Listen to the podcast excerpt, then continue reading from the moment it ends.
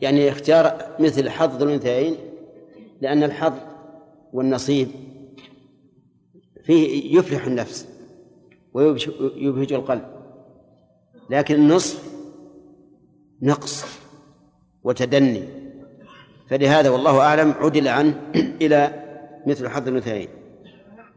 قوله تعالى فإن كن نساء فوق اثنتين اختلف المفسرون في كلمة فوق فما هو اختلافهم في ذلك؟ قيل إنها زائدة. نعم. لا لا ليست زائدة لكن ما الفائدة منها؟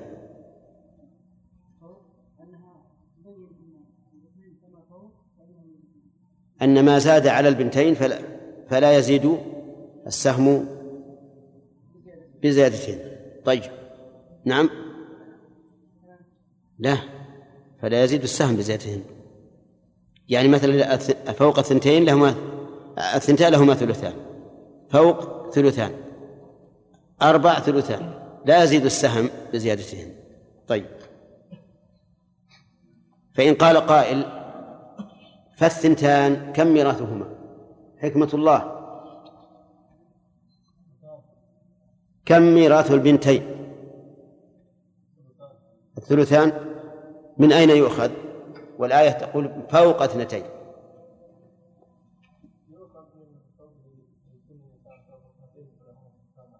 طيب فوق اثنتين. السؤال عن الثنتين.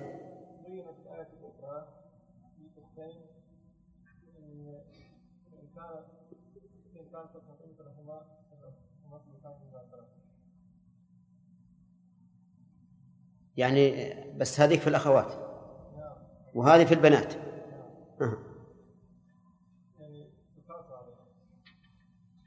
طيب. إيه؟ نعم. يزيد يزيد الفرض عن إذا زاد عن واحد كذا؟ ولا نعلم فرضا بعد النصف سوى الثلثين. هذا هذا وجه. الوجه الثاني؟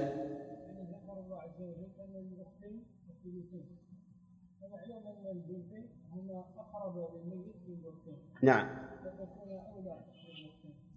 نعم. يعني قياس أولوية. طيب الثالث؟ سلامة.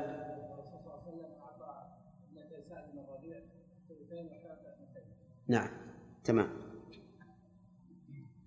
طيب ذكر وأنثى فهمنا الميراث إذا كانوا ذكورا خلصا. نعم. من أين يؤخذ من الآية؟ لما بين ميراث والإناث وحدهن أن الذكور على خلاف ذلك يكون لهم المال بالسوية. واضح يا جماعة؟ طيب. إذن البنين والبنات ويسمون عند أهل العلم بالفرائض يسمون إيش؟ الفروع. إما أن يكونوا ذكورا خلصا أو إناثا خلصا أو إناثا وذكورا. إذا كانوا ذكورا خلصا قسم المال بينهم بالسوية. إذا كانوا إناثا خلصا فللواحد النصف ولما زاد الثلثان. إذا كانوا ذكورا وإناثا فللذكر مثل حظ الأنثيين. انتهى الكلام على الفروع. من الوارث من الفروع؟ نرجع للضوابط السابقة. من؟ كل كل من ليس بينه وبين الميت أنثى. فالابن والبنت من الفروع. وابن الابن وابن ابن الابن كذلك. وبنت الابن كذلك. وبنت ابن الابن كذلك. وابن البنت لا لا يرث. لماذا؟ لأن بينه وبين الميت أنثى والقاعدة أن كل واحد من الفروع بينه وبين الميت أنثى فلا ميراث له. طيب. الأبوان. أظن هذا مبدأ درس اليوم. أخذنا؟ طيب. ولأبويه لكل واحد منهم السدس. من المراد بالأبوين؟ عبد الله؟ الأب والأم؟ ماذا يسمى مثل هذه الصيغة؟ سمى التغليب. غلبنا جانب الأب على جانب الأم فقلنا ولأبويه. طيب. قوله لكل واحد منهما السدس هذا بدل بإعادة حرف الجر العامل. لكل واحد منهما السدس مما ترك لكن بشرط أن يكون له ولد. وكل ما وكلما ذكر الولد فالمراد به الفرع الوارث وهو الولد والبنت وولد الابن وولد ابن الابن. وإن نزل من كل من ليس بينه وبين الميت أنثى. يقول لكل واحد من السدس مما ترك إن كان له ولد. تمام؟ فإذا هلك هالك عن أب وأم وأم وابن. فللأم السدس وللأب السدس والباقي للابن. ولو هلك هالك. عن بنت وأم وأب. فللبنت النصف وللأم السدس وللأب السدس. اسمع شوي. وللأب السدس لأن الله قال ولأبويه لكل واحد منهما السدس مما ترك إن كان له ولد. أعطينا أعطينا أصحاب الفروض فروضهم الآن. وبقي معنا إيش؟ سدس من نعطيه؟ قال النبي صلى الله عليه وآله وسلم ألحقوا الفرائض بأهلها فما بقي فهو لأولى رجل ذكر. ألحقنا الفرائض بأهلها وأعطينا البنت نصيبها والأم نصيبها والأب نصيبها. بقي واحد من ستة. بحثنا في هؤلاء الورثة من الذي يصدق عليه أنه أولى رجل ذكر؟ الأب. فنعطيه؟ الأب. تعصيبا. فنقول للأب السدس فرضا والباقي تعصيبا. هذا ما تدل عليه الآية الكريمة مع الحديث. واضح الآن؟ إذن ميراث الأبوين السدس مع من؟ مع الولد وهو الفرع الوارث. كذا. ثم إن كان الولد ذكرا فليس للأم والأب سوى السدس لكل واحد.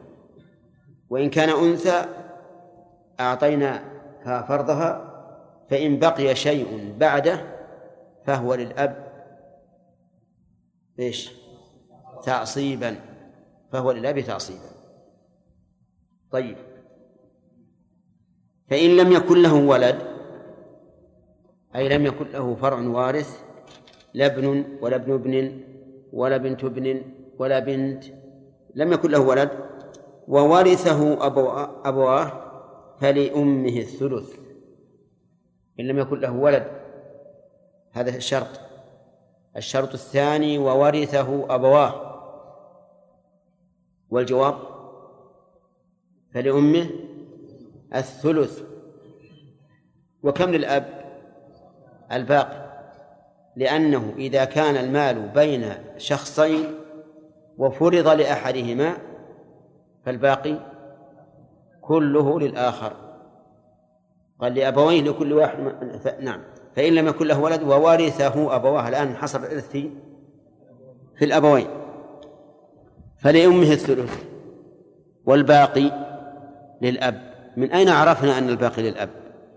لأن الله قال وورثه أبواه وأعطى أمه الثلث فيكون الباقي للأب بالضرورة.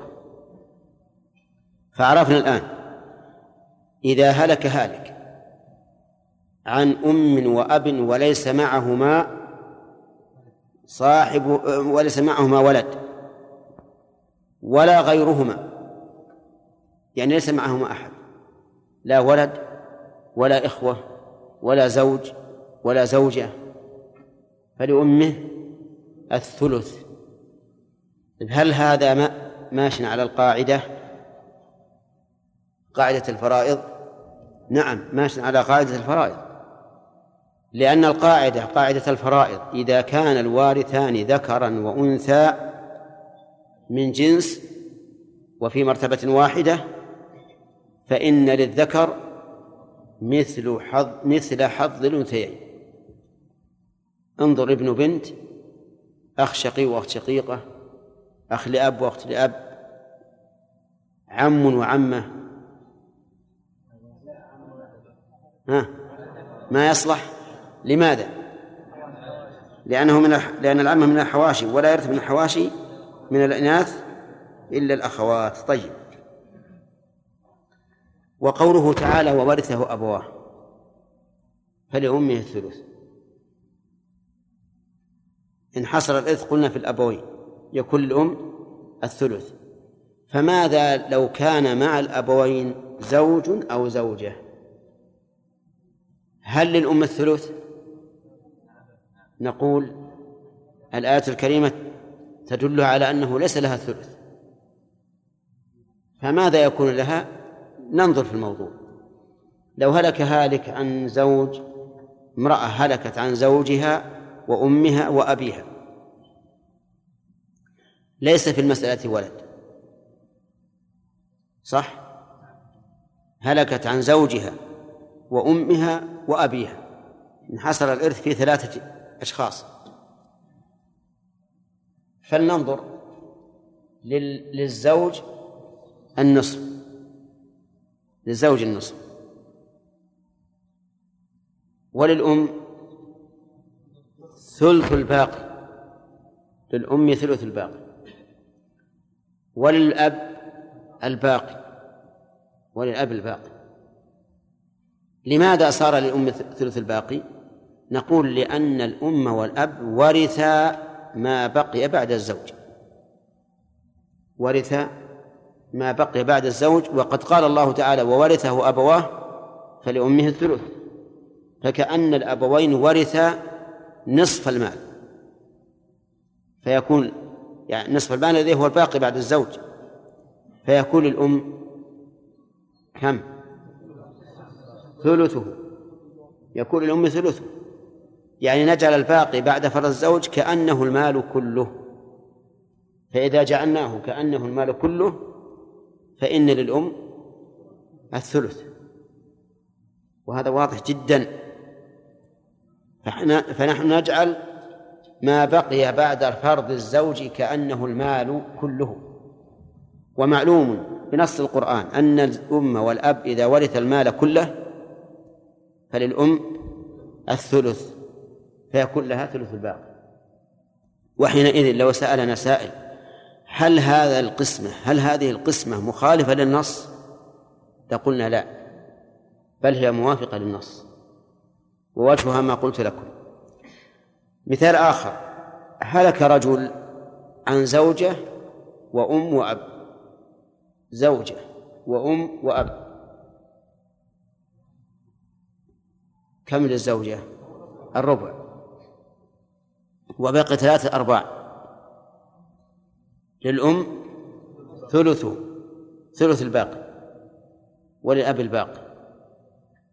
لأن الزوجة لما أخذت نصيبها صار الباقي بعد فرضها كأنه المال كله.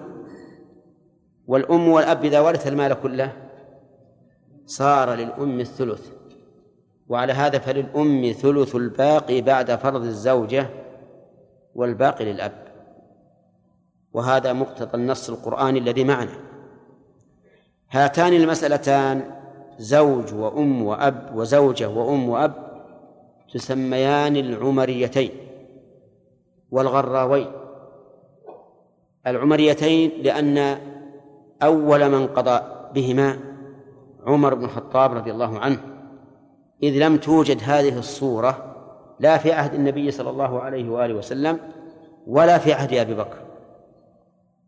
وجدت هاتان الصورتان وجدتا في عهد عمر.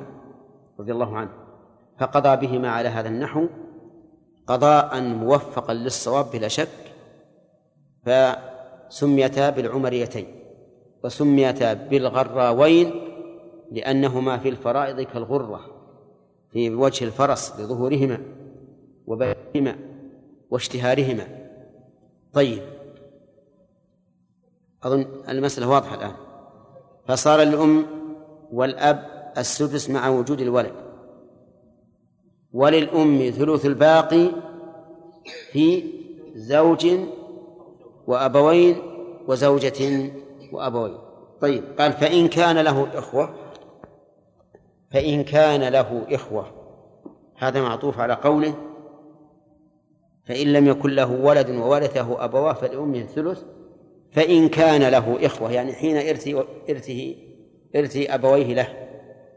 فإن كان والفاء هنا عاطفة تدل على ترتب ما بعدها على ما قبلها. للترتيب تدل على ترتب ما قبلها ما بعدها على ما قبلها. فإذا ورث الرجل أبواه فإذا ورث الرجل أبواه وكان له إخوة فلأمه السدس. إخوة. ذكور أو إناث. يشمل. إخوة ذكور أو إناث.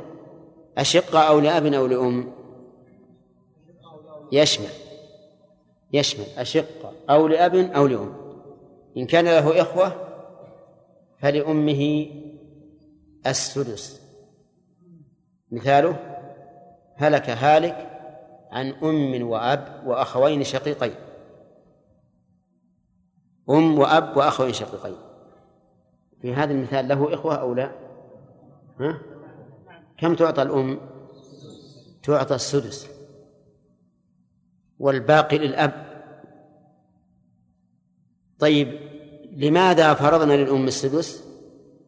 لوجود جمع من الإخوة. ولماذا لم نفرض للأب السدس؟ لعدم الفرع الوارث. فنقول للأم السدس والباقي للأب والإخوة الإخوة يسقطون يسقطون بإسقاط النبي صلى الله عليه وسلم لهم حيث قال ألحقوا الفرائض بأهلها فما بقي فهو لأولى رجل ذكر ألحقنا الفرائض الآن بأهلها من من صاحب الفرض في هذه المسألة؟ الأم أعطيناها نصيبها بحثنا وقارنا بين الأب والإخوة وجدنا أن الأب أولى لأن الميت بضعة منه. فقلنا الباقي للأب. الباقي للأب. واضح يا جماعة؟ طيب إذا كان له إخوة وورثه أبواه فلأمه السدس. فإن قال قائل كيف يحجب الإخوة وهم محجوبون. نقول نعم يحجبون غيرهم وهم محجوبون لأن حجبهم هنا لوجود المانع لا لفوات الشرط. انتبه حجبهم هنا لوجود المانع. من الذي منعه من الإرث؟ الأب لا لفوات الشرط. فهم فهم من أهل الإرث يعني ليس فيهم مانع من موانع الإرث. حتى نقول إن هؤلاء ليسوا ليسوا مستحقين بالأصل من الميراث. نقول هم مستحقون لولا وجود المانع. فلهذا حجبوا وهم محجوبون. حجبوا وهم محجوبون. والغريب في هذه المسألة يا إخواني لو كان الإخوة إخوة من أم حجبوا الأم. من السدس من الثلث إلى السدس. وهذه وهذه غريبة من غرائب العلم. أن يكون الملك حاجبا لمن أدلى به. والعادة أن من أدلى من أن الذي يحجب هو المدلى به. لكن هذه بالعكس. كلام عربي. نعم؟ واضح؟ طيب. الابن يحجب ابن الابن. ليش؟ لأن الابن مدلم بالابن. ومن أدلى بواسطة حجبته تلك الواسطة. هنا الإخوة من الأم مدلون بالأم ولم تحجبهم الأم بل هم الذين حجبوا الأم. على العكس. على العكس. ولكن مسائل الفرائض كثير منها لا مجال للرأي فيه. ولا مدخل للاجتهاد فيه. أمر مسلم. آباؤكم وأبناؤكم لا تدرون أيهم أقرب لكم نفعا فريضة من الله. مسلم. طيب انتهينا الآن من ميراث الأبوين. فإن كان له إخوة فلأمه السدس. فصار ميراث الأبوين. أولا إذا كان معهم ولد أتم. فلكل واحد منهم السدس. ثم إن كان الولد ذكرا فليس للأب سوى السدس وإن كان أنثى فللأب ما بقي بعد الفروض إيش؟ تعصيبا. إذا ورثه أبواه الحالة الثانية إذا ورثه أبواه فقط. إذا ورث الميت أبواه فقط أي لم يوجد وارث سوى الأبوين ولا إخوة ولا فرع وارث. فما ميراث الأم؟ الثلث. والباقي للأب. ميراث الأم الثلث بالنص والباقي للأب لأن لأن المال الذي بين شخصين إذا قدر لأحدهما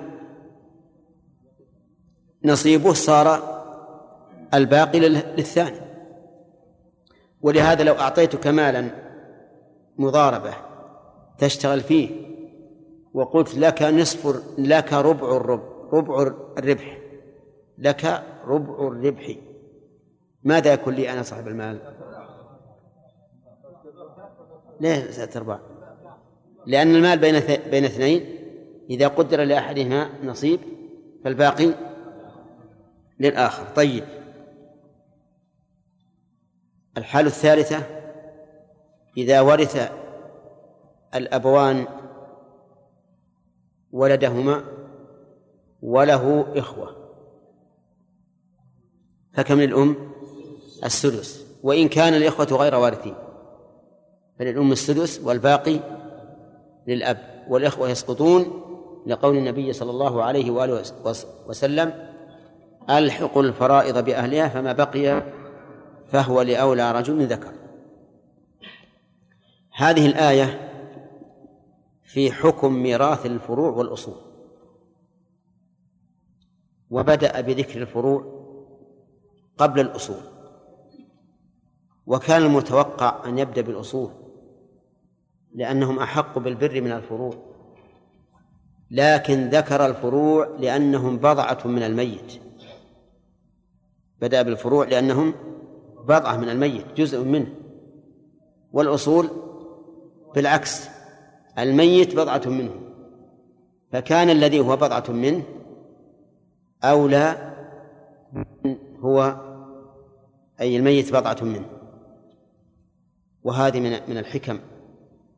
وإلا كان متوقع أن يقول قائل لماذا لم يذكر الله لماذا لم يبدأ الله عز وجل بذكر الوالدين قبل ذكر الأولاد؟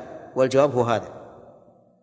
فهذه الآية اشتملت على ميراث من؟ الفروع والأصول. بقي عندنا الحواشي والأزواج. ذكر الأزواج بعد هذه الآية مباشرة والحواشي الوارث الوارثون بالفرض. لأن الآية الثانية الآتية خالصة لذوي الفروض. ما فيها عصر الآية الثانية ولكم نصف ما ترك أزواجكم إلى آخره. هذه خاصة بأصحاب الفروض ليس فيها عصبة. فيها الزوجان ومن؟ والإخوة من الأم. وكلهم أصحاب فروض. ولهذا قال فيها تلك حدود الله. ومن يتعدى حدود الله تلك حدود الله ومن يطع الله ورسوله إلى آخره. وهنا لم يقل تلك حدود الله. لأن هذه الآية فيها تعصيب غير محدد. والآية التي بعدها كلها أصحاب فروض. والآية الثالثة في آخر السورة فيها فروض وفيها تعصيب. ولهذا قال فيها يبين الله لكم أن تضلوا.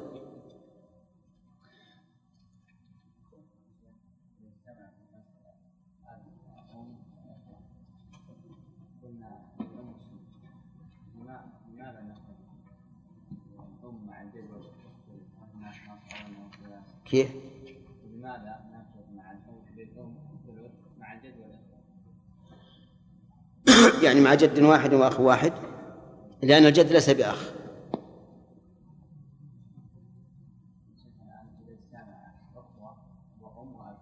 نعم. نعم. نعم. كيف لما الثلث؟ إذا كان الأخ واحد فقط. أما لو كان الأخ اثنين اثنين فأكثر؟ ها؟ يعني قل جد وأخ. جد وأخ وأم. نقول للأم الثلث. لأنه ليس عندنا فرع وارث ولا جمع من الإخوة. وهذا مما يضعف القول بأن الجد أخ. لأنه هنا ليس بأخ ولا يحجب الأم. أفهمت؟ كما أنه لو كان عندنا جدان لو كان عندنا جدة لم يحجب الأم إلى السدس أليس كذلك؟ وفيه جدان؟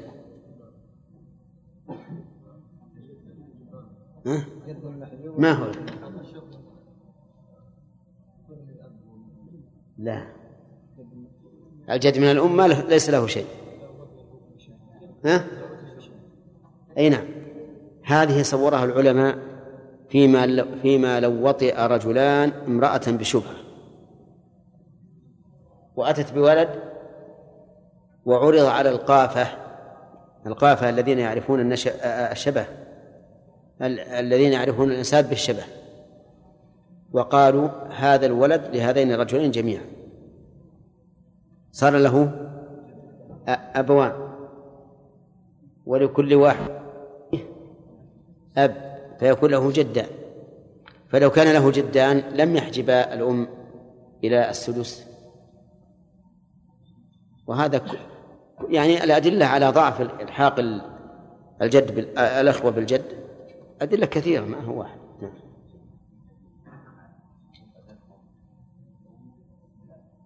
الأب والنص. إن كان رجل يورث كلالة من ليس له أب ولا ولد. أي. أي. في مسألة في مسألة إيش؟ لا لا ما لا. استدلنا بأن الباقي للأب تعصيبا لأنه أولى رجل. الله بها أو دين. يعني هذا الميراث الذي قال الله عز وجل إنما يكون من بعد وصية يوصي بها. وفي قراءة بالبناء المجهول. أو دين. الوصية في الأصل هي العهد بالشيء المهم وهي اصطلاحا الأمر بالتبرع بعد المال بالتبرع بالمال بل وهي التبرع بالمال بعد الموت. هذه الوصية التبرع بالمال بعد الموت أو الأمر بالتصرف بعد الموت. فهي إما بمال وإما بتصرف. فإذا أوصى رجل إلى شخص بالنظر على أولاده الصغار فهذه وصية بمال ولا بتصرف؟ بتصرف. وإذا أوصى شخص بمائة درهم لفلان فهذا تبرع مال بعد الموت. وهذا هو المراد بهذه الآية. المراد به التبرع بالمال بعد الموت.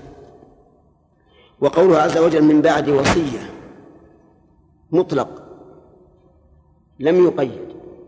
لكن دلت السنة على أنه لا يزيد على الثلث. على أنه لا يزيد على الثلث. سعد بن أبي وقاص رضي الله عنه حين عاده النبي صلى الله عليه وآله وسلم في مكة فقال له سعد إني ذو مال. يعني ذو مال كثير ولا يرثني إلا ابنة لي. أفأتصدق بثلثي مالي؟ قال لا. قال فالشطر؟ قال لا. قال فالثلث؟ قال الثلث والثلث كثير. إنك أن تذر أغنياء خير من أن تذرهم عالة يتكففون. قال ابن عباس رضي الله عنهما لو أن الناس غضوا من الثلث إلى الربع يعني لكان أحسن. لأن النبي صلى الله عليه وآله وسلم قال الثلث كثير ولم يرخص في الثلث إلا في المراجعة الثالثة من سعد رضي الله عنه. ويذكر أن أبا بكر الصديق قال أرضى بما رضيه الله لنفسه. فأوصى بالخمس واعتمد ذلك الفقهاء فقالوا ينبغي أن تكون الوصية بالخمس. ولكن شح الناس اليوم. صاروا لا يعرفون من في الوصية إلا الثلث. يندر جدا أن ترى شخصا أوصى بخمس ماله. وينبغي لطلبة العلم أن يبينوا للناس أن أن يقولوا للناس الوصية بالثلث رخصة. جاءت بعد مراجعة. وما دون الثلث أفضل منه. ما دون الثلث فهو أفضل منه. ودل القرآن على أن الوصية لا تكون لوارث. وهذا هو الشرط الثاني في الوصية. الشرط الأول ما هو؟ أن لا تزيد على الثلث. والشرط الثاني هو أن لا تكون لوارث. بوجه الدلالة قوله من بعد وصية فجعل الوصية مستقلة عن الميراث. وقال في الآية التي تلي هذه لما ذكر الإرث قال تلك حدود الله ومن يطع الله ورسوله يدخله جنات تجري من تحتها الأنهار خالدين فيها وذلك الفوز العظيم. ومن يعص الله ورسوله ويتعدى حدوده يدخله نارا خالدا فيها. ولا شك أن من أوصى لأمه بالخمس وقد أعطاها الله السدس فقد تعدى حدود الله. فرض الله لها السدس وهو زاد على ذلك الخمس فأعطاه فصار ميراثها الآن أكثر من الثلث وهذا تعدي لحدود الله. إذن نقول الوصية التي تقدم على الميراث هي الوصية الشرعية التي جمعت شرطين. هما أن لا تزيد على الثلث وأن لا تكون لوارث. وقوله من بعد وصية يوصي بها في كلمة يوصي بها دليل على أنه لا بد من ثبوت الوصية. لا بد من الثبوت وأن يكون الموصي أوصى بها عن طمأنينة وعن معرفة. فلو أوصى وهو في غمرات المرض قد ذهب ولم يكن يتصور ما يقول فإن الوصية لا, لا, لا تقبل ولا عبرة بها لأنه حق لأنه حقيقة لم يوصي بها. وكذلك لو لم تثبت الوصية ببينة فإنها لا عبرة بها. إلا إذا صدق الورثة وهم مرشدون بذلك فالحق لهم. والرجوع وقوله أو دين. الدين كل ما ثبت في الذمة فهو دين. كل ما ثبت في الذمة فهو دين. فالأجرة دين والقرض دين وثمن المبيع دين والصداق على الزوج دين وعوض الخلع على الزوجة دين وأرش الجراحات دين كل ما ثبت في الذمة فهو دين. فيقدم الدين على الميراث. فلو قدر أن الدين يستغرق جميع المال فلا شيء للورثة لأن الله قال من بعد وصية يوصي بها أو دين. وإذا قدر أنه يستغرق نصف المال صار الميراث كم؟ نصف المال. لأن الله قال أو دين. وهنا نسأل هل الدين مقدم أو الوصية؟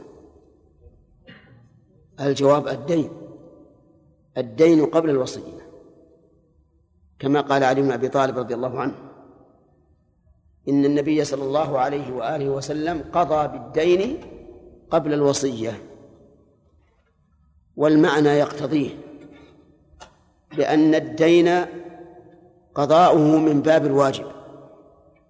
والوصية من باب التبرع.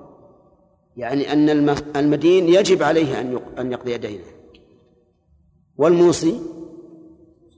ها؟ مستحب. ليست بواجبة. ومعلوم أن النظر الصحيح يقتضي تقديم الواجب. فإن قال قائل إذا كان الأمر كذلك فما الحكمة من تقديم الوصية على الدين؟ فالجواب على ذلك الحكمة. أولا العناية بالوصية. العناية بالوصية والإشارة إلى أن الدين ينبغي للعاقل أن لا يحمله نفسه. وثانيا أن الدين له من يطالب به. له من يطالب به. يعني لو فرض أن الورثة سكتوا وقسموا وقسموا التركة. هل يسكت صاحب الدين؟ لا يسكت. لا بد أن يطالب. لكن الوصية لو كتموها ولم يعلم بها الموصى إليه أو الموصى له ما ما علم بها. ليس لها من يطالب.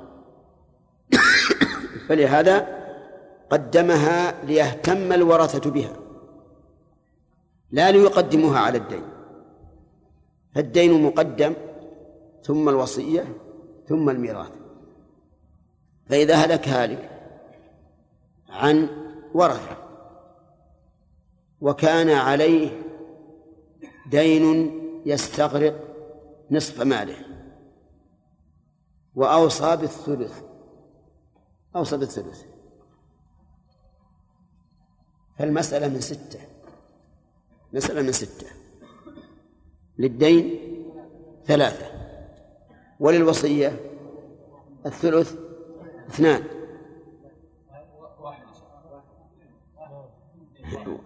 لا إله لم نعلم أن ثلث الستة واحد. إلا هذه الليلة. آه. أحسنتم. تمام. إذا نقول المأخوذ في الدين كالمفقود. كالمفقود وعلى هذا فيكون ها يكون التركة الموروثة هي الباقية بعد الدين. ثلاثة من ستة. فنعطي صاحب الوصية الثلث ثلث الباقي واحدا. ويبقى يبقى اثنان. يبقى اثنان هما نصيب الورثة. هما نصيب الورثة هنا قدمنا الدين على الوصية. صح؟ جعلنا النقص الآن على من؟ على الوصية. لولا الدين لأخذ الموصى له اثنين من ستة. لكن الآن لم يأخذ إلا واحدا من ستة لأن الدين مقدم على على الوصية. تمام؟ طيب. من بعد وصية يوصي بها أو دين ثم قال تعالى بعد أن قسم الميراث بين الأصول والفروع قال انتهى الوقت طيب اسأل إيش؟ هل يجوز إيش؟ سؤال هل الكافر يرث من المسلم؟ طيب صحيح ما دام ما دام إنه لا يرث فيوصل فيوصل ولكن يبقى النظر هل يجوز أن يبر أن يبر الإنسان الكافر؟ يعني هل يجوز لي أنا أن أبر الكافر؟ فيه تفصيل. بينه الله في سورة الممتحنة. فقال تعالى لا ينهاكم الله عن الذين لم يقاتلوكم في الدين ولم يخرجوكم من دياركم أن تبروهم. هذا إحسان. وتقسطوا إليهم هذا معاملة بالعدل. ما ينهى الإنسان أن يعامل الكافر بالذل أو بالفضل بشرط أن لا يكون ممن يقاتلون في إيش؟ في الدين. نعم. نعم. تمام. مع إيش؟ نعم.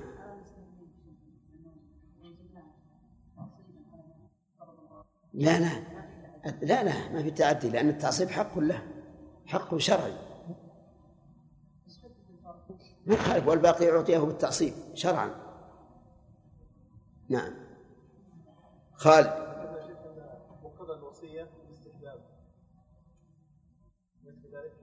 نعم. يعني الوصية مستحبة.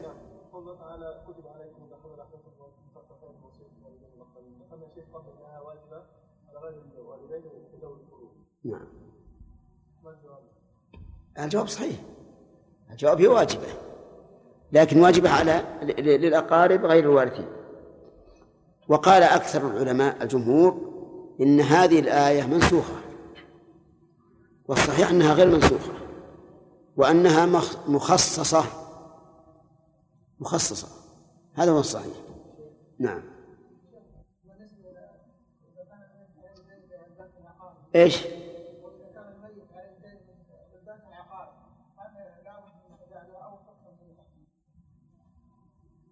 ماذا تقولون؟ يقول إنسان له دين مؤجل. هل تقسم تركته أو يقضى الدين المؤجل؟ نقول إن وثق الورثة. إن وثق الورثة.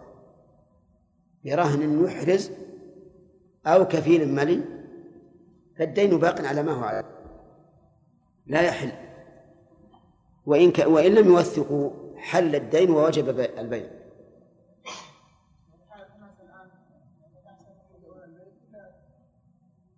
والله حسب الحال إذا كانوا غير محتاجين له إذا كانوا غير محتاجين له فالأفضل أن يبيعوه. ها؟ الغالب أنه إذا توفي الإنسان يسقط. يعني إذا كان مثلا إذا لم يسقط. فهو إذا كانوا غير غير محتاجين فالأولى أن يبيعوه ليبرئوا ذممهم وذمة الميت. وإن كانوا محتاجين ننظر. هل بقي عليها أقساط لم يوفها أي على الميت.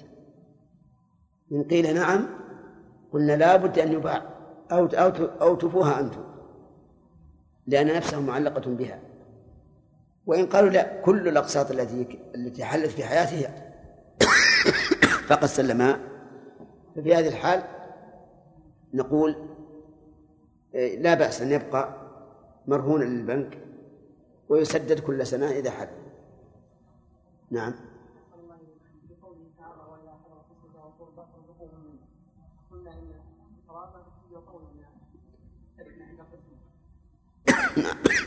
نعم. نعم. نعم لا يوصى لهم. نعم. إن حضروا. إيه. لكن اللي يعطى إذا حضر ما يعطى شيء كثيرا. ها؟ ما يثقل. لا لأنهم يعطونهم شيء قليل.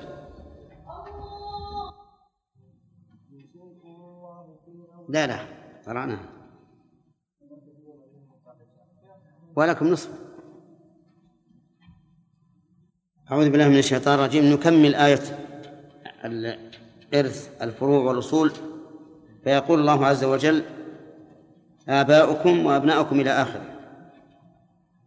سبق لنا أن الميراث لا يستحقه الورثة إلا بعد الوصية والدين ونسأل الآن الأخ ما هي الوصية؟ إيه وش معنى يصيبها؟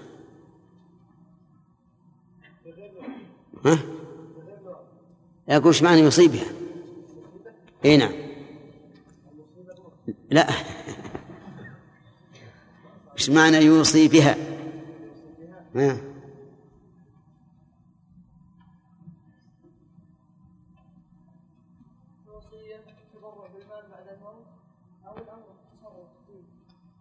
طيب إذا معناه أن يتبرع بشيء من ماله بعد موته نعم إما لجهة عامة كالمساجد أو لمعين كزيد أو عمرو والدين ما هو؟ هنا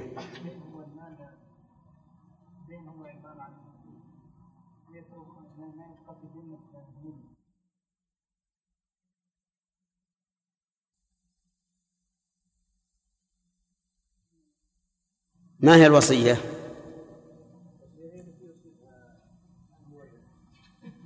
وش معنى يصيبه؟ ها؟ يقول وش معنى يصيبها؟ اي نعم لا وش معنى يوصي بها؟ ها؟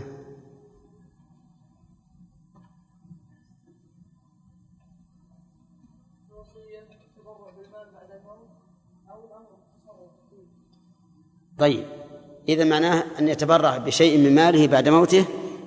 نعم. إما لجهة عامة كالمساجد أو لمعين كزيد أو عمرو. والدين ما هو؟ هنا نعم.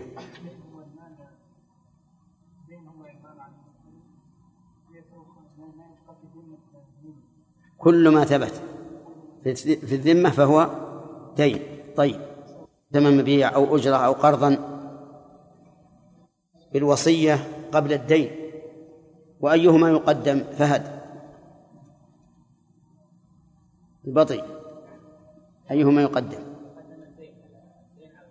يقدم الدين على الوصية.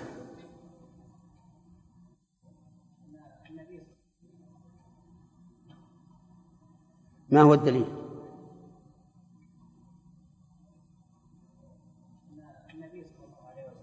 نعم. قال علي قضى بالدين قبل الوصية. طيب. نظري.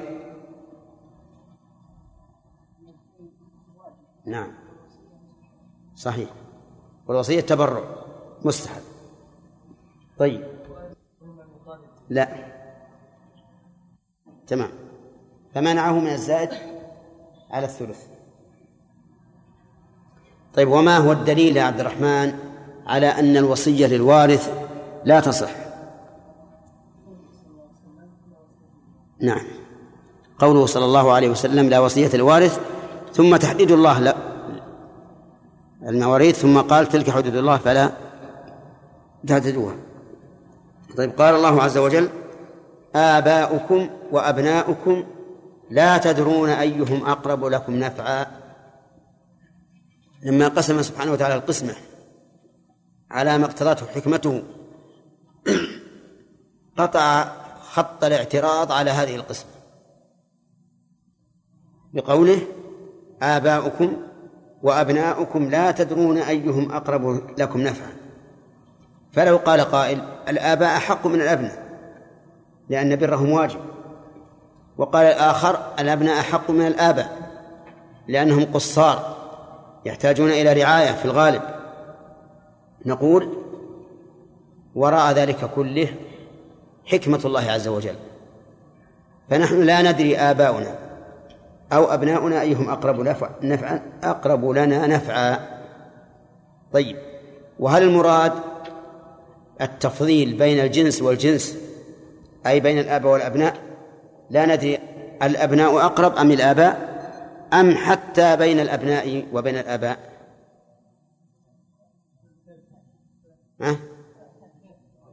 ما فهمت.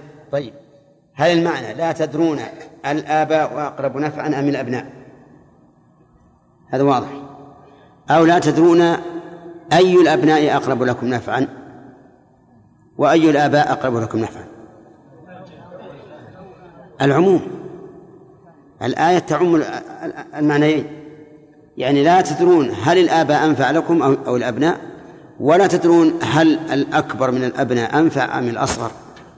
وهل الأقرب من الآباء أنفع أم الآلاء؟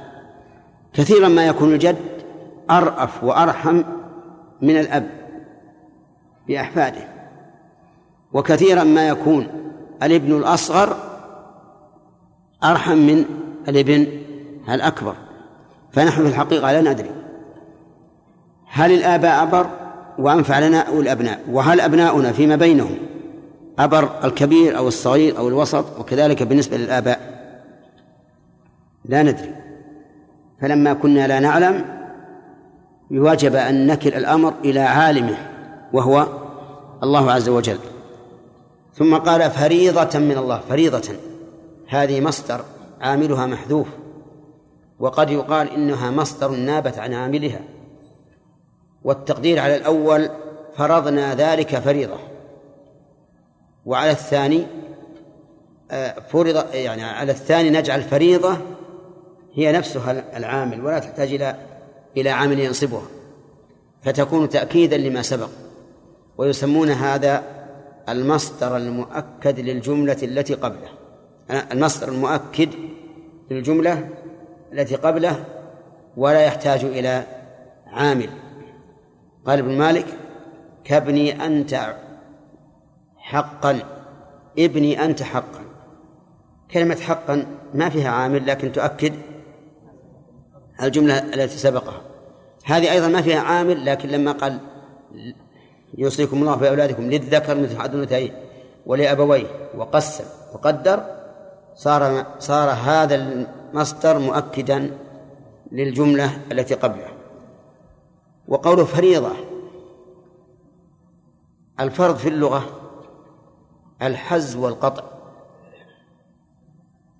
يقال مثلا فرض اللحمة يعني حزها. وفرض العصا قطعه. ولكنها في الشرع ما ألزم به الشارع. ما ألزم به الشارع فهو فرض. ولا فرق في القول الصحيح بين ما ثبت بدليل ظني أو بدليل قطعي.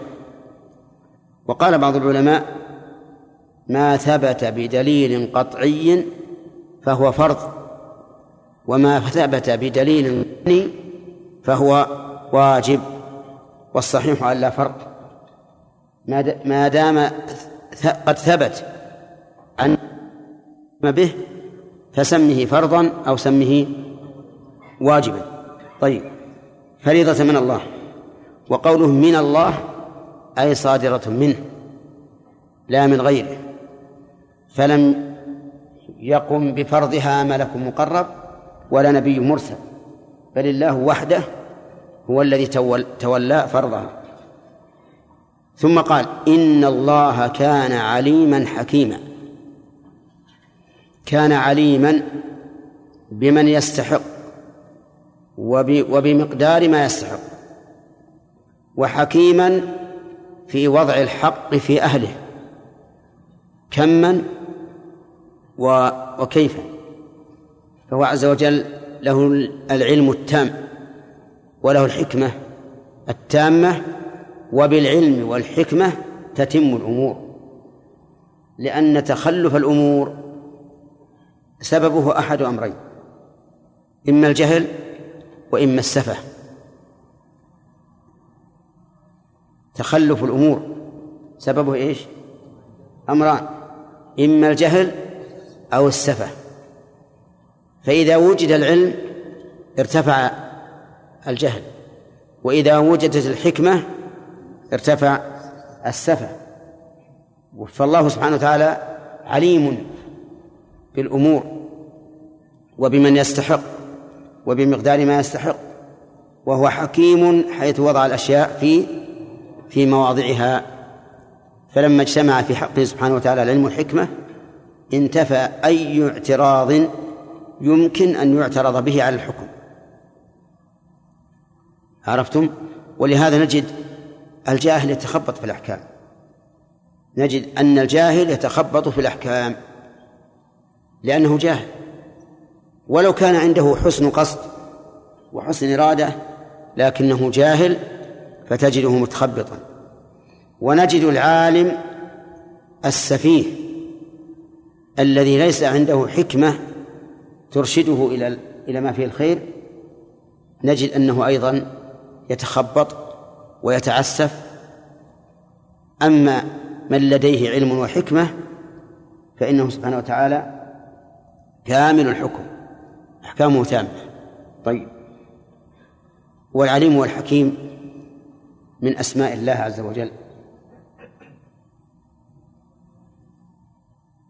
والعلم إدراك المعلوم على ما هو عليه.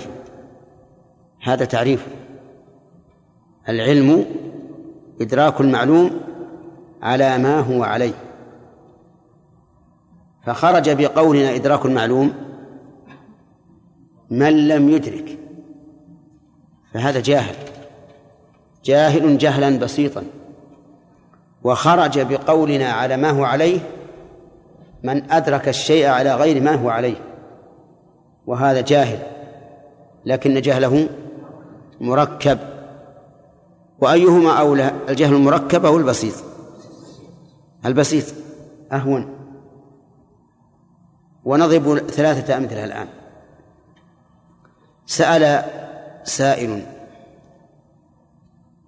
عن غزوة بدر. فقيل له في رمضان في السنة الثانية.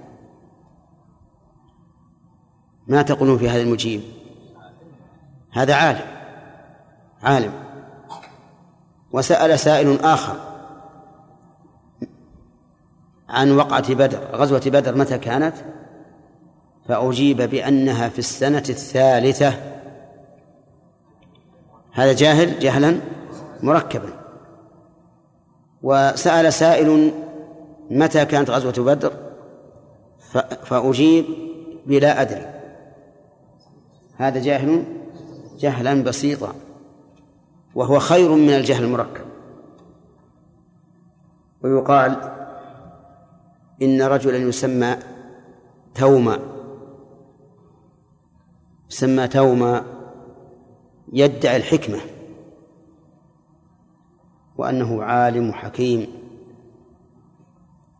فقال حمار الحكيم توما لو أنصف الدهر كنت أركب لأنني جاهل بسيط وصاحبي جاهل مركب. يقول الحمار الحمار جاهل ولا غير جاهل؟ جاهل لكن جهله بسيط. وتوما صاحبه نعم جاهل مركب. وعلى هذا يقول الشاعر الآخر ومن رام العلوم بغير شيخ يضل عن الصراط المستقيم وتلتبس العلوم عليه حتى يكون أضل من توم الحكيم.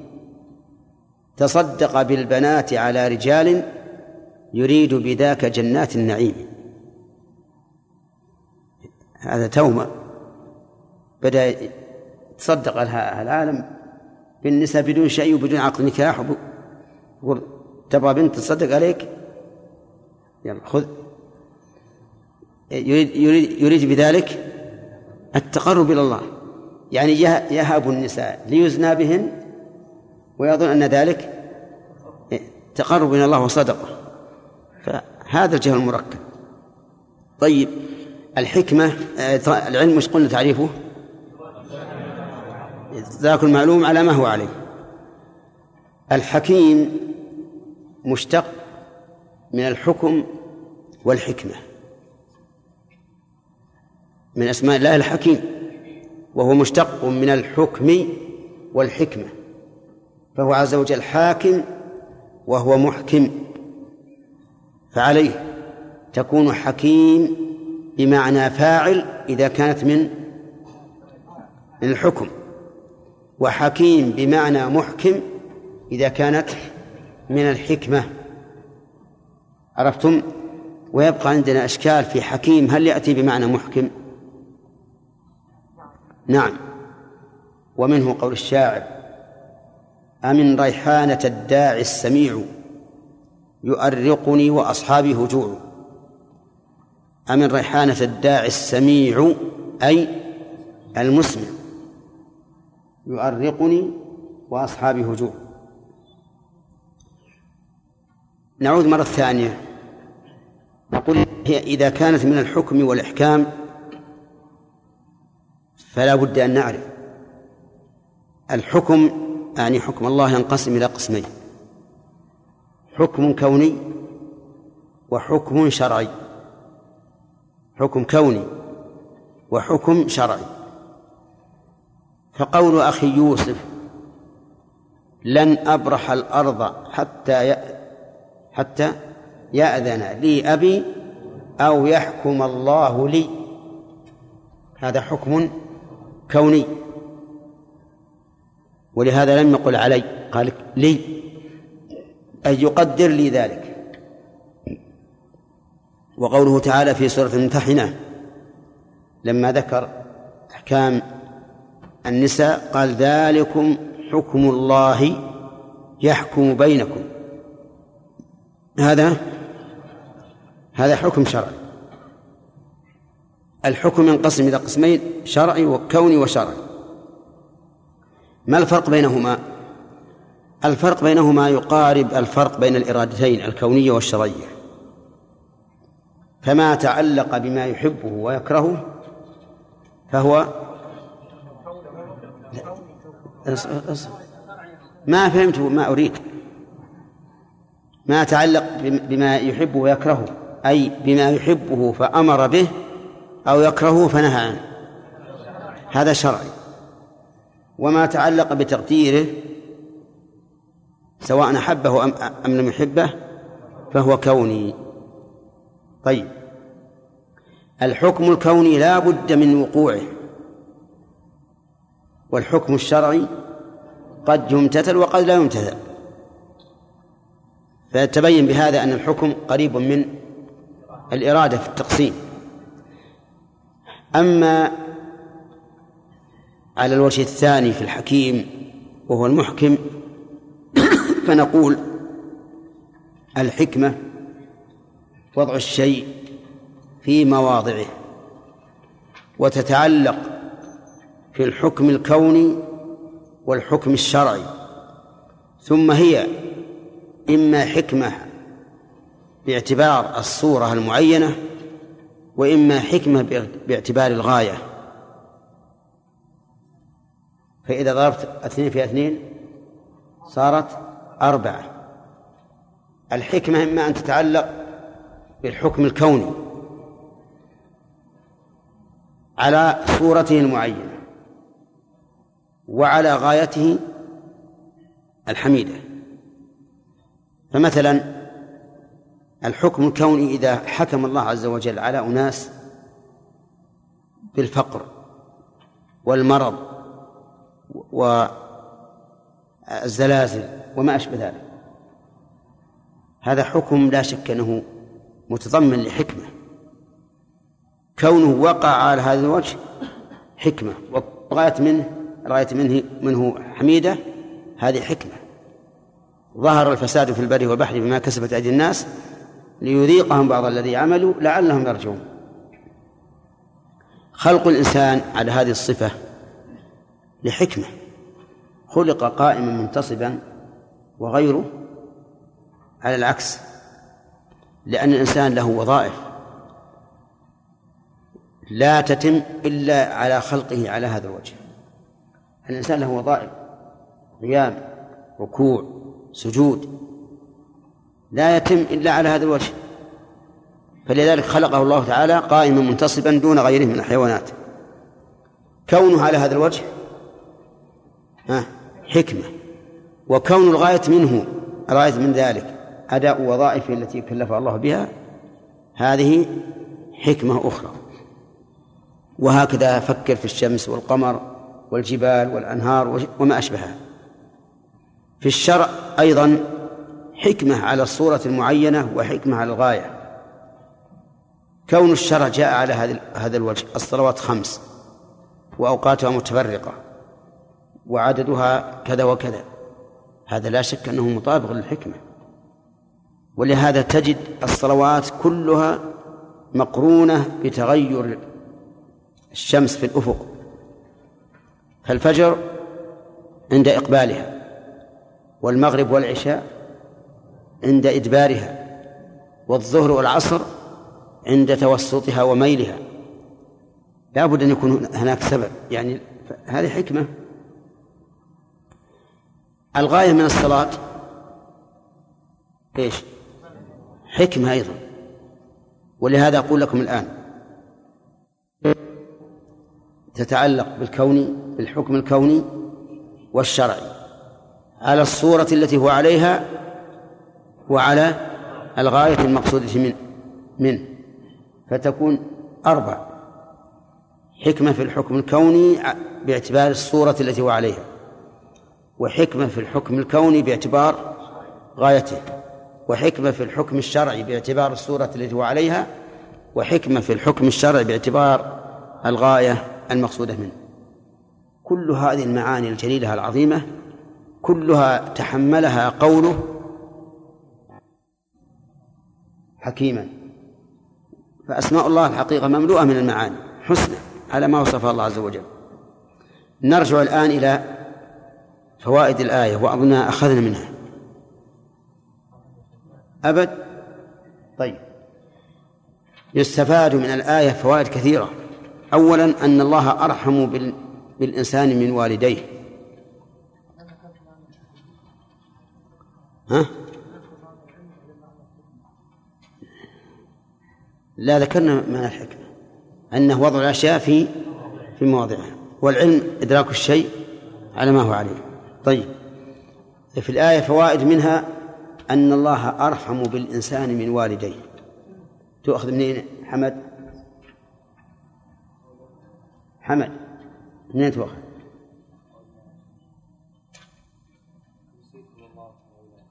يوصيكم الله في أولادكم فالذي يوصيك على الشيء هو أرحم به منك وأشد عناية به منك.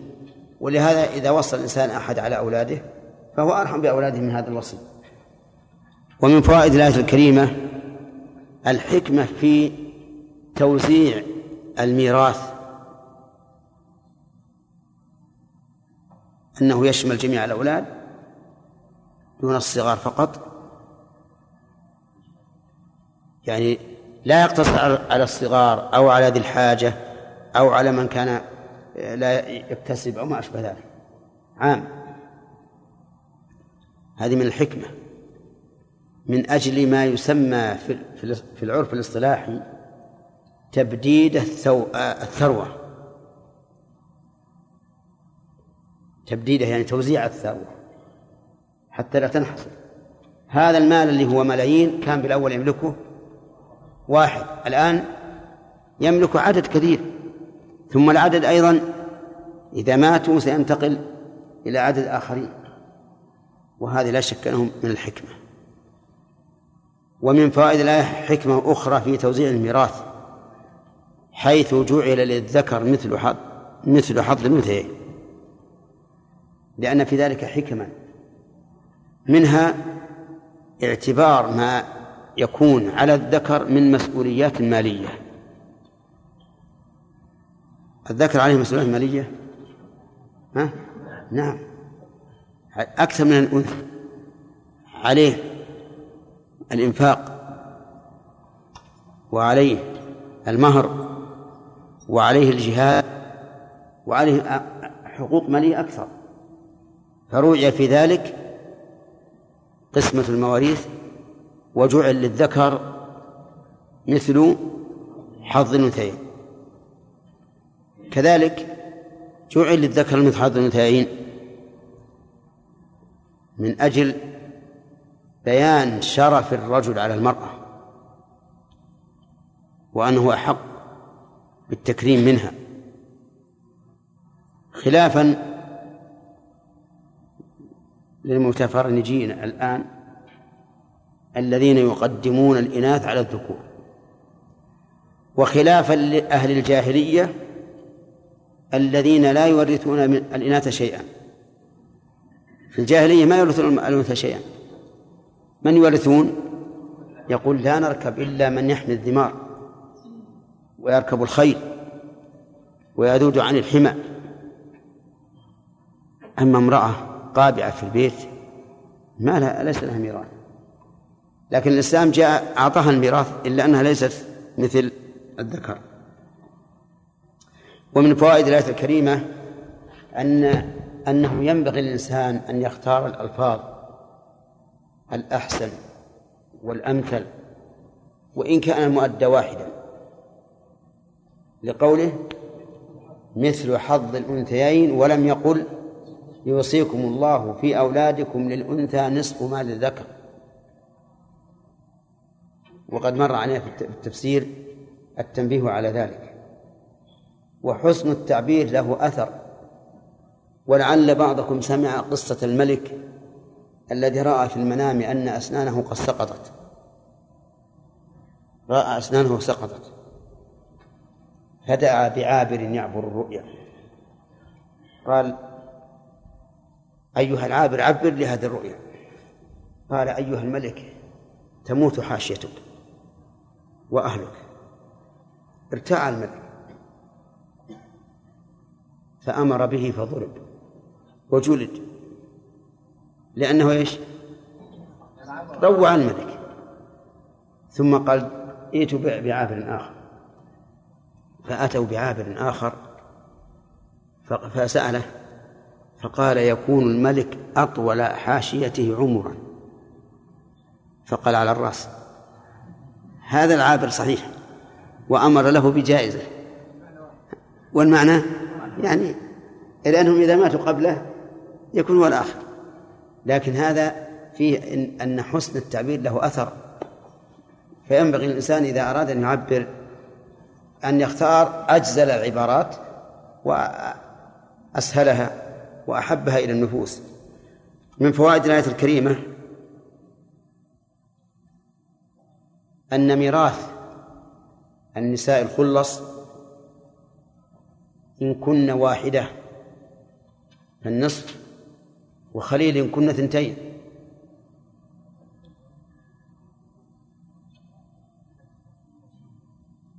الزوجات إذا كن ثنتين إي نعم. نعم. نفس الواحدة. يعني مع الأولاد الثمن ومع عدمه الربع. ما تقولون يا جماعة؟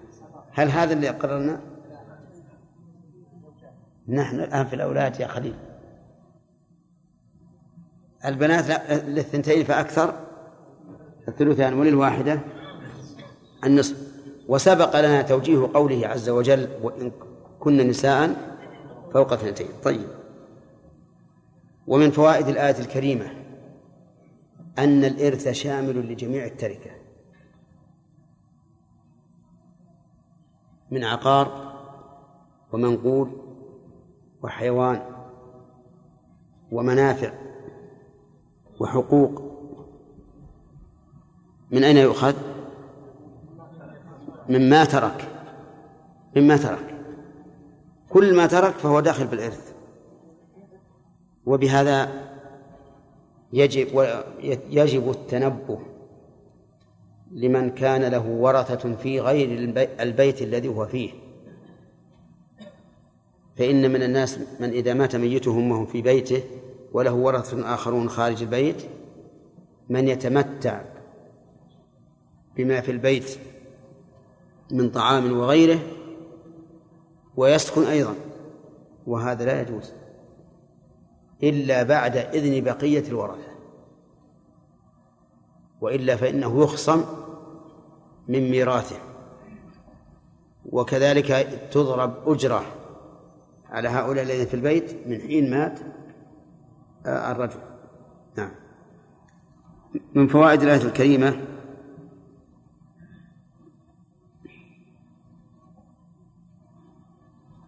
أنه لا يزيد فرض الثلثين بزيادة الإناث البنات. من أين يؤخذ؟ من قوله فوق اثنتين.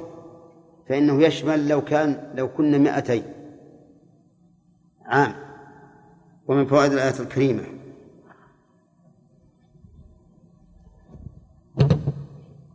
الحكمة في تقديم ميراث الولد على ميراث الأبوين. وما هي؟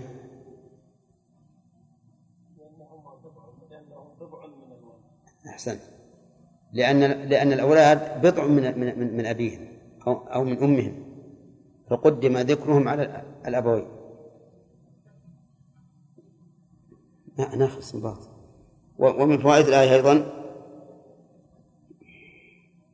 أن الوالدين إذا ورثا ولدهما واختصا بالإرث كان للأم الثلث والباقي للأب لقوله وارثه أبواه فلأمه الثلث.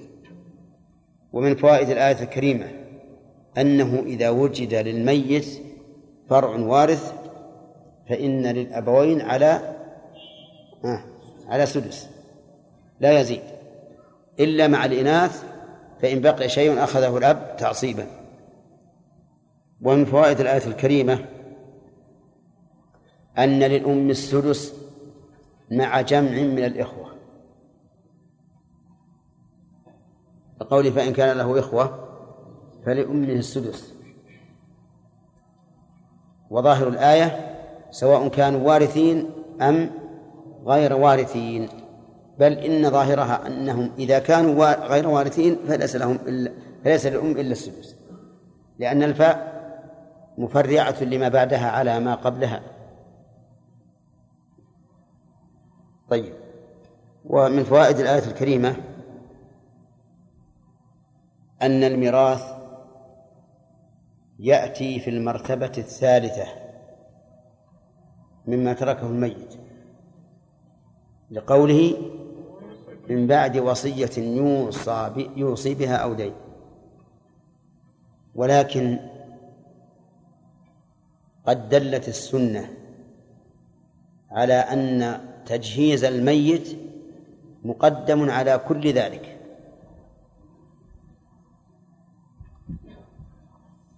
وعلى هذا يكون ميراث في المرتبة الرابعة. ودليل السنة أن رجلا وقصته راحلته وهو واقف بعرفة فسئل النبي صلى الله عليه وآله وسلم عنه فقال اغسلوه بماء وسدر وكفنوه في ثوبيه.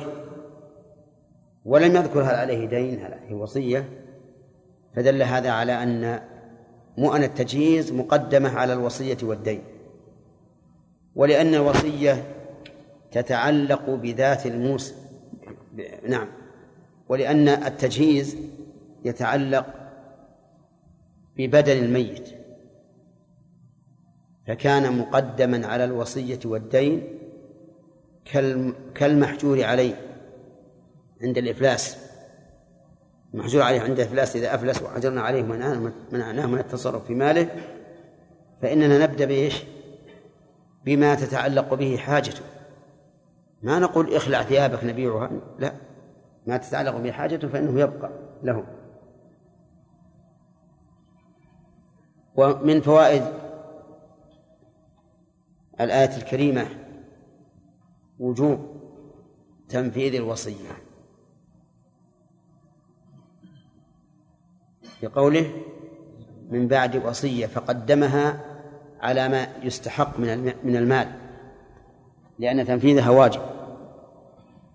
ومن فوائد الآية الكريمة أن الرق مانع من من الإرث. أن الرق مانع من الإرث. من قوله ولا للذكر مثل حظ الأنثيين. لأبوه لكل واحد منهم السدس. ووجه ذلك أن اللام تفيد الملك والرقيق لا يملك. وعلى هذا فلا حق للرقيق في الميراث لأنه لا يملك. نعم نكمل. سنبط فوائد لا ما ما خلص باقي واجد. طيب. ومن فوائد الآية الكريمة وإلا فإن قواعد النحو لو لم يكن عند إنسان غريزة لعثرته وصار يفكر هل هذا فاعل ولا مفعول به وهل هو اسم لا ينصرف أو ينصرف وهل المضاف ينون أو لا ينون ثم لا يستطيع أن يخرج سطرا واحدا. وكما قال بعضهم لو أن امرأ القيس قرأ عروض الخليل ما أتى ببيت واحد من الشعر. فالقواعد مساعدة وما هي الأصل؟ قد يمن الله على الإنسان بسليقه ويمشي مشيا جيدا وإن كان ضعيفا في النحو. ثم إنه ذكر كلمة ينبغي أن ننتبه لها وهي قول بعضهم الحمد لله الذي لا يحمد على مكروه سواه فإن هذا ينبئ عن كراهة الإنسان لما قدره الله عز وجل والذي ينبغي للإنسان أن يلتزم مقام الرضا بما قدر الله وأن لا يعلن على نفسه أنه يكره ما قضاه الله عز وجل. وكان النبي عليه الصلاة والسلام إذا رأى ما يعجبه قال الحمد لله الذي بنعمته تتم الصالحات. وإذا رأى خلاف ذلك قال الحمد لله على كل حال. ولم يكن يقول الحمد لله الذي لا يكره على لا لا يحمد على مكروه سواه بل يقول الحمد لله على كل حال. وهذه مسألة ينبغي أن نتنبه لها كما ينبغي أيضا أن نتنبه بكلمة أسوأ منها يقولها بعض الناس يقول اللهم إني لا أسألك رد القضاء ولكني أسألك اللطف فيه. فكأنه يقول ربي ابتلني بما شئت ولكن الطف والإنسان إذا دعا فإن الدعاء يرد القضاء كما قال النبي عليه الصلاة والسلام لا يرد القدر إلا الدعاء. فهذه الكلمة منكرة. لا يجوز للإنسان أن يقول اللهم إني لا أسألك رد القضاء. طيب اسأل. أنت تسأل حاجتك سواء قضاها الله عز وجل ثم رفعها بدعائك أم لا. اسأل الله قضاء حاجتك أو حصول مطلوبك. وقل اللهم إني أسألك كذا وكذا.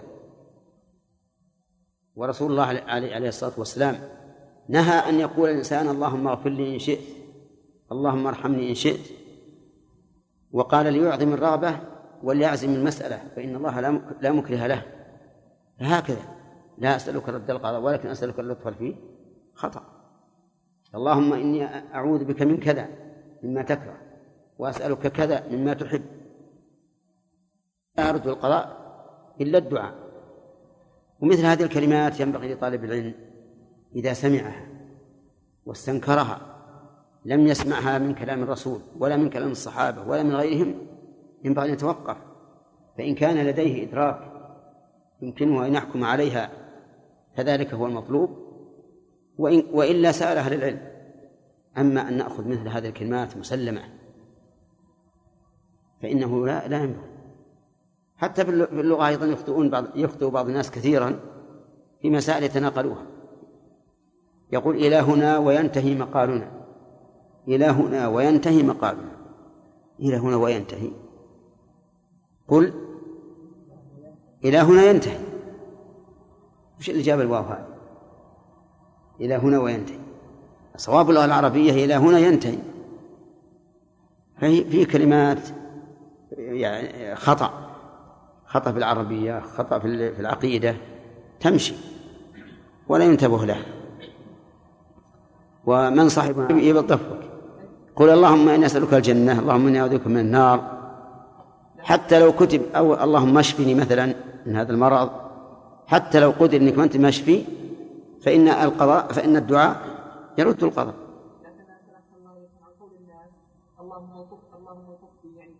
لا لا ما فيها شيء. هذا كلمة اللهم انطبنا في قضائك ولا تولي عنا سواك ما فيها شيء.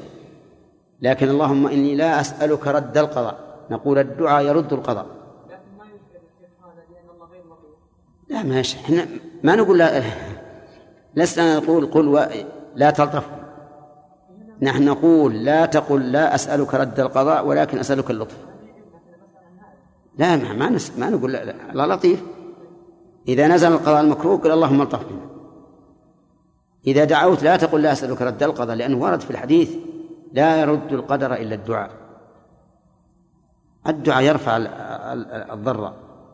يكون قد كتب لهذا الإنسان مثلا المرض أو الموت فإذا سأل الله الشفاء شوفي جعل الله سببا يمنع هذا هذا القدر نعم.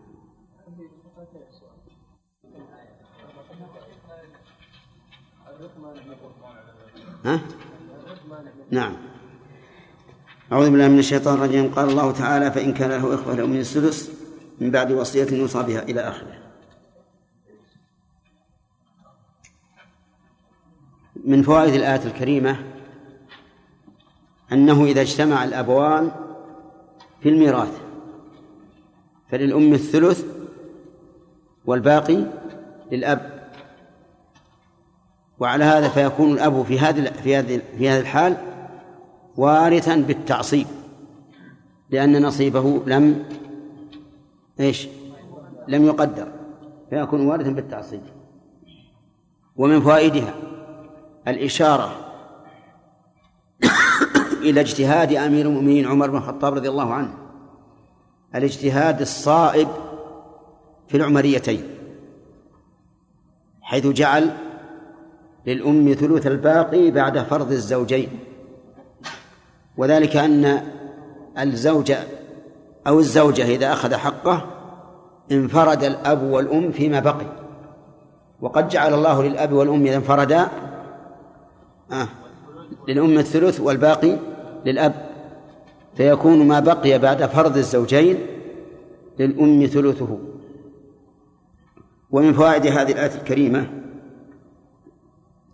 أن الإخوة يحجبون الأمة من الثلث إلى السدس وإن كانوا محجوبين بالأب.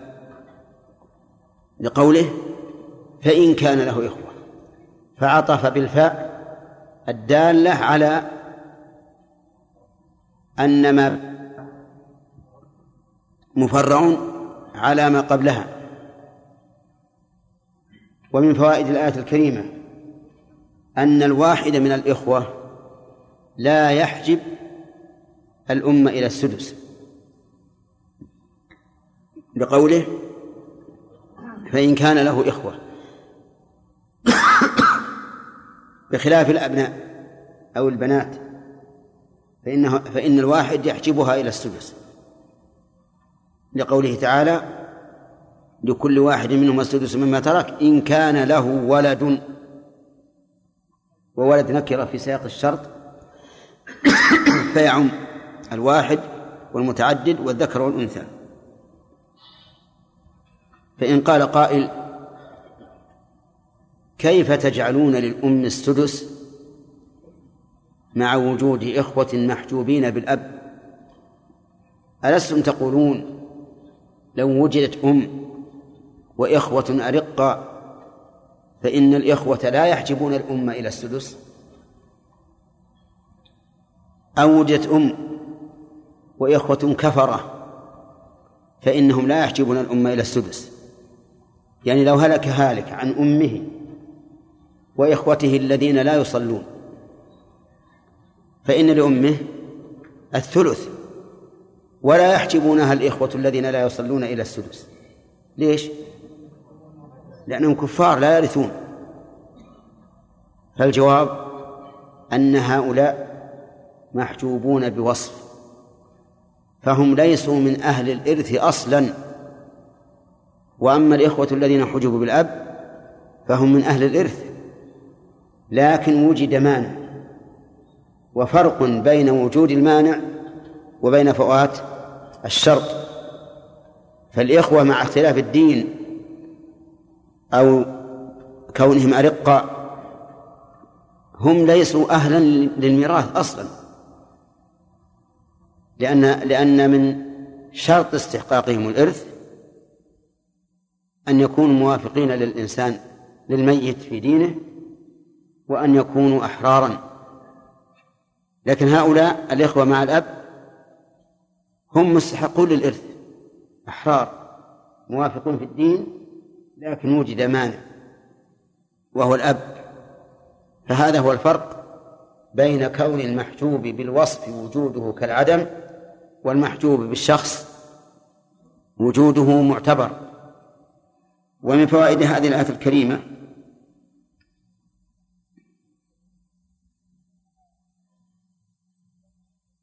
أن الميراث لا يكون إلا بعد الدين والوصية.